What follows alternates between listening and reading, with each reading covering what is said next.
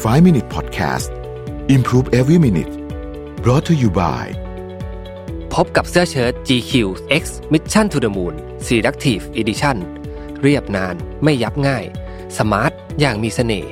สั่งซื้อได้ที่ Line My Shop แอดเลยแอด Mission to the Moon สวัสดีครับ 5 minutes นะครับ คุณอยู่กับประวิทยานุสาหะครับ มาต่อกันที่วิชาจิ๋วนะฮะ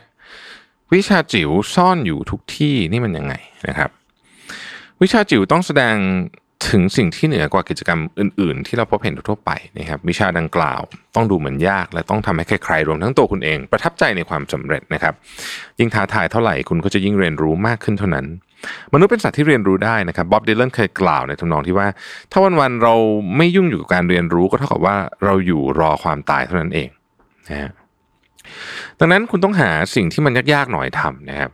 ผู้เขียนบอกว่าจะลองยกตัวอย่างสักกิจกรรมหนึ่งแล้วกัน เอาเรื่องการทำสวนนะครับ คุณอาจจะลองปลูกพืชเมืองร้อนหายากจากเมล็ด หรือว่าเพาะเลี้ยงเนื้อเยื่อกล้วยไม้ให้เกิดพันธุ์ผสม กิจกรรมเหล่านี้คือวิชาจิ๋วที่อยู่ในขอบเขตเรื่องการทำสวน คุณอาจหาข้อมูลเพื่อฝึกวิชาจิ๋วจากหนังสืออัตชีวประวัติดีๆ และตำราที่เน้นภาพก็ได้นะครับ ในการฝึกวิชาจิ๋วเนี่ยเรามักพยายามทำสิ่งต่างๆ ในแบบของเราเอง โดย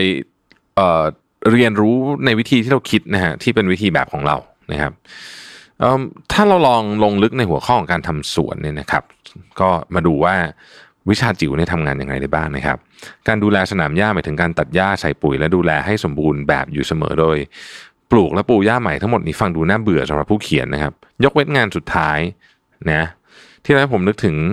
ลูกกลิ้งสนามหญ้าที่โรงเรียนนะครับ อุปกรณ์ชิ้นนี้ใหญ่โต แล้วก็ทำให้สนามคริกเก็ตหรือว่าสนามฟุตบอลเรียบนะครับ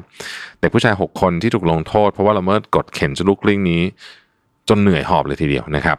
ผมคิดว่าเรื่องนี้เข้าท่าไม่น้อย ผมจะลองฝึกฝนการทำให้สนามเรียบจนเชี่ยวชาญนะครับ สนามเรียบๆนี้เอาจะเอาไว้เล่นลอนโบนะฮะหรือว่าเอาไว้พัดกอล์ฟก็ยังได้นะครับทำยังไงนะฮะมีกฎด้วยกันทั้งหมด 4 ข้อในการค้นหาวิชาจิ๋วนะครับกฎข้อที่หนึ่งคือหาความสนุกให้เจอ การหาให้เจอว่ากิจกรรมนั้นสนุกตรงไหน คือวิธีที่ดีที่สุดที่จะหาวิชาจิ๋วที่เหมาะสมกับคุณได้ เมื่อหาความสนุกได้ คุณจะอยากเริ่มทำกิจกรรมนั้นนั่นเอง การเข็นลูกกลิ้งบนสนามหญ้าคือภาพความสนุกเพียงภาพเดียวที่ผมนึกได้ แต่ผมรู้ว่าถ้าหาข้อมูลเพิ่มมันได้พูดคุยกับนักดูแลสนามมืออาชีพนะฮะจะเจอความสนุกอีกมากมายนี่คือผู้เขียนเขาเขียนไว้นะครับอันนี้คือจุดอันแรกนะครับบอกว่าต้องหาเวลาที่สนุก หามุมที่สนุกให้ได้นะครับข้อที่สองหาทางให้เจอก่อนแล้วค่อยหาตัวสุนัขนะฮะนี่คือคือเป็นการอุปมาอุปไมยนะทางที่กำลังกระดิกคือความสนุกหรือว่าทางเข้านั่นเอง ถ้าคุณอยากจะหาสุนัขทั้งตัวให้พบนั่นหมายความว่าคุณอยากเชี่ยวชาญเรื่องใดเรื่องหนึ่งอย่างทะลุปลุกโป่งในตัวอย่างของการดูแลสนามหญ้าการเข็นลูกกลิ้งจะทำให้สนามเรียบ และเหมาะกับการเล่นกีฬากลางแจ้ง แต่หญ้าอาจแหว่งในสนามบางจุด คุณต้องปลูกหญ้าเพิ่มและดูแลให้เหมาะสม นอกจากนี้ยังต้องตัดหญ้าให้สวยงาม โดยใช้เครื่องมือที่เหมาะสมนะครับเขาบอกว่าพอเราหาตัวสุนัขไปแล้วเนี่ยนะฮะเราจะเริ่มสนใจมากขึ้นเรื่อยเราจะค้นพบว่าอย่างในกรณีของการตัดหญ้าเนี่ยมันก็จะมีเทคนิคต่างๆนานามากมายที่ยิ่งคุณศึกษาคุณยิ่งรู้สึกว่าเฮ้ยมันมันขึ้นเรื่อยๆนะครับอันนี้ก็เป็นอันที่สองนะครับกฎข้อที่สามคือทำแบบสามมิติใช้ประสาทสัมผัสหลากหลายนะครับ งานล่าสุดที่ทำการวิจัยเกี่ยวกับการทำงานของระบบประสาทเผยว่าสมองส่วนใหญ่ของเราประกอบไปด้วยเซลล์ ประสาทที่ทำงานกับประสาทสัมผัสหลากหลาย หรือว่า multisensory neuron เนี่ยฮะเซลล์สมองไม่ได้แยกว่าประเภทเซลล์นี้ทำงานกับกลิ่น อีกเซลล์นึงทำงานการมองเห็นอะไรอย่างนี้ แต่ว่าเซลล์เซลล์เดียวสามารถรับข้อมูลทั้งหมดนี้ได้ ดังนั้นเราจะเรียนรู้ได้ดีขึ้นเมื่อใช้ประสาทสัมผัสมากชนิดนะครับ และมีมิติในการทำกิจกรรมที่หลากหลายขึ้นนะเขาบอกว่าลองนึกหัวข้อที่จืดชืดสักเรื่องหนึ่งเช่น กฎหมายระหว่างประเทศ นะถ้าเราต้องเรียนกฎหมายระหว่างประเทศ เราต้องหาทางเรียนรู้แบบหลากหลายมิติ และใช้ภาษาสัมผัสให้มากขึ้น กล่าวคือคุณต้องพบปะผู้คนและสหาสถานที่จริง ซึ่งสามารถใช้อินเทอร์เน็ตช่วยจัดการได้แทนที่อ่านหนังสือเฉยๆ คุณควรไปที่ศูนย์ลี้ภัยและดูว่ามีอะไรเกิดขึ้นบ้างอาจไปลองคุยกับ ชาวประมงน้ำลึกว่าเขาหาปลาได้ที่ไหนหรือได้หรือไม่ได้ยังไง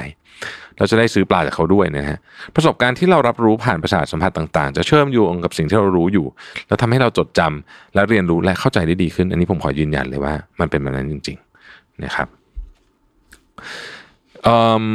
หลายคนเนี่ยนะฮะ บอกว่า เอ๊ะแล้วกระบวนการแบบนี้เนี่ยมันช่วยวิธีคิดจริงไหมเนี่ยผู้เขียนเขายกตัวอย่างชอบมากเลยนะเขาบอกว่าเขาอยากสร้างประสบการณ์สามมิติที่แสนสนุกโดยการเดินทางไปยังเกาะที่อยู่ภายใต้ข้อพิพาทสักแห่งหนึ่งนะครับ และลองพูดคุยกับคนที่อาศัยอยู่ในเกาะแห่งนั้นจริงๆ หากเดินทางไม่ได้ก็จะโทรศัพท์ไปก็ได้ให้พวกเขาส่งรูปมานะครับเขาบอกว่า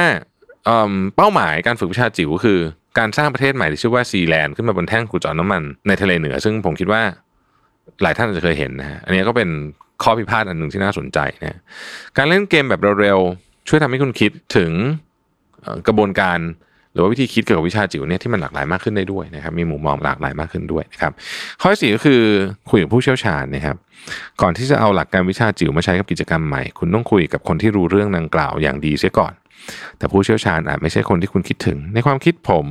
คือผู้เขียนเนี่ยคนที่ทำงานเดิมมา 20 ปีอาจเชี่ยวชาญน้อยกว่าเด็กรุ่นใหม่ที่คนพบความสนุกในงาน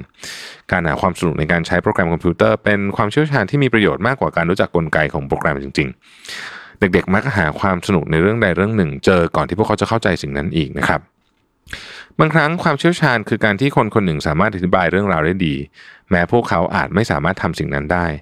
หากอยากเรียนรู้เรื่องการเขียนบรรณาธิการผู้ไม่เคยตีพิมพ์ผลงาน แต่เชี่ยวชาญด้านวิธีการเล่าเรื่องอาจให้คำแนะนำได้ดีกว่านักเขียนที่ประสบความสำเร็จซะอีกนะครับ ขอบคุณที่ติดตาม 5 minutes นะครับ สวัสดีครับ 5 minute podcast improve every minute presented by เสื้อเชิ้ต GQ X Mission to the Moon Selective Edition